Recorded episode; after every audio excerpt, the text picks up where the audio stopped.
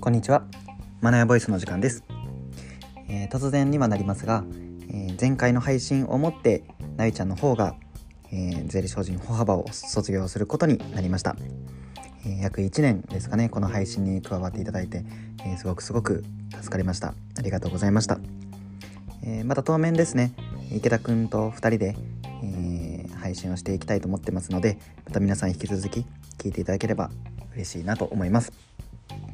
ということで今日は税理士試験についてお話しさせていただきたいと思います。本題に入る前にご案内をさせてください。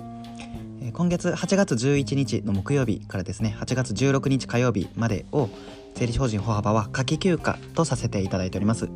期間中にいただいたご連絡に関しましては8月17日以降の回答となりますのでご了承ください。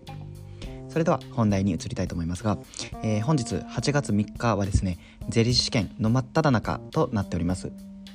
えー、今年のゼリ試験っていうのは8月2日昨日からですね昨日から8月4日明日までの234と3日間で行われておりまして弊社でも昨日今日と、えー、受験を行っているものがおります。まあ、というところで、えー、そもそもの税理士試験の詳細というものを、えー、これを機にお伝えさせていただきたいなと思うんですけれども税理士試験科目っていうのは全11科目からなっておりまして大きく会計科目と税法科目という2つに分類されます。会計科目は簿記論、財務諸表論の2科目と税法科目は所得税、法人税、相続税、消費税、酒税法、国税徴収法、住民税、事業税、固定資産税の9科目からなります。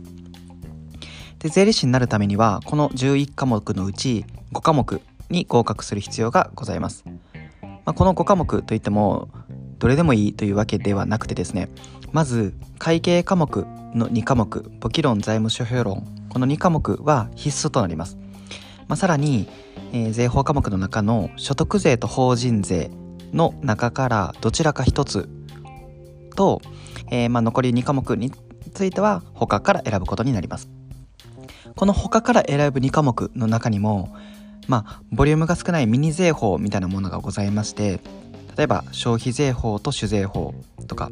えー、住民税と事業税といったようなミニ税法の組み合わせをすることができないので受験するなら、えー、その中でもどちらか一方というようなことになります。そういった感じでですね、えー、選択も含め5科目合格したものが税理士資格を与えられます。ただ税理士として仕事をするためにはさらに2年以上の実務経験も必要となります。まあ、あと他にもですね、えー、税務署の方で23年以上ですね勤務して指定の条件を満たすことだったりとか公認公認会計士または弁護士の資格を持っている方は、えー、そのまま税理士になれるというようなこともあります。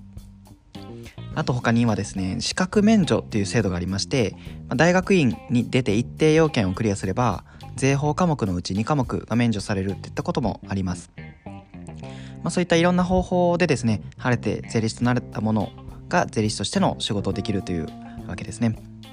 まあ、その大事な試験が今行われている、まあ、真っ只中というところで受験された皆様は、まあ、本当にお疲れ様でした。ま、手応えを感じている方にしても、えー、少しちょっと、うん、できなかったなと思った方にしてもまああのー、この受験をされたことに対してはあのー、すごくすごく尊敬します。まあ、結果発表は11月末と少し先なのでそれまでそわそわする方もいらっしゃると思いますが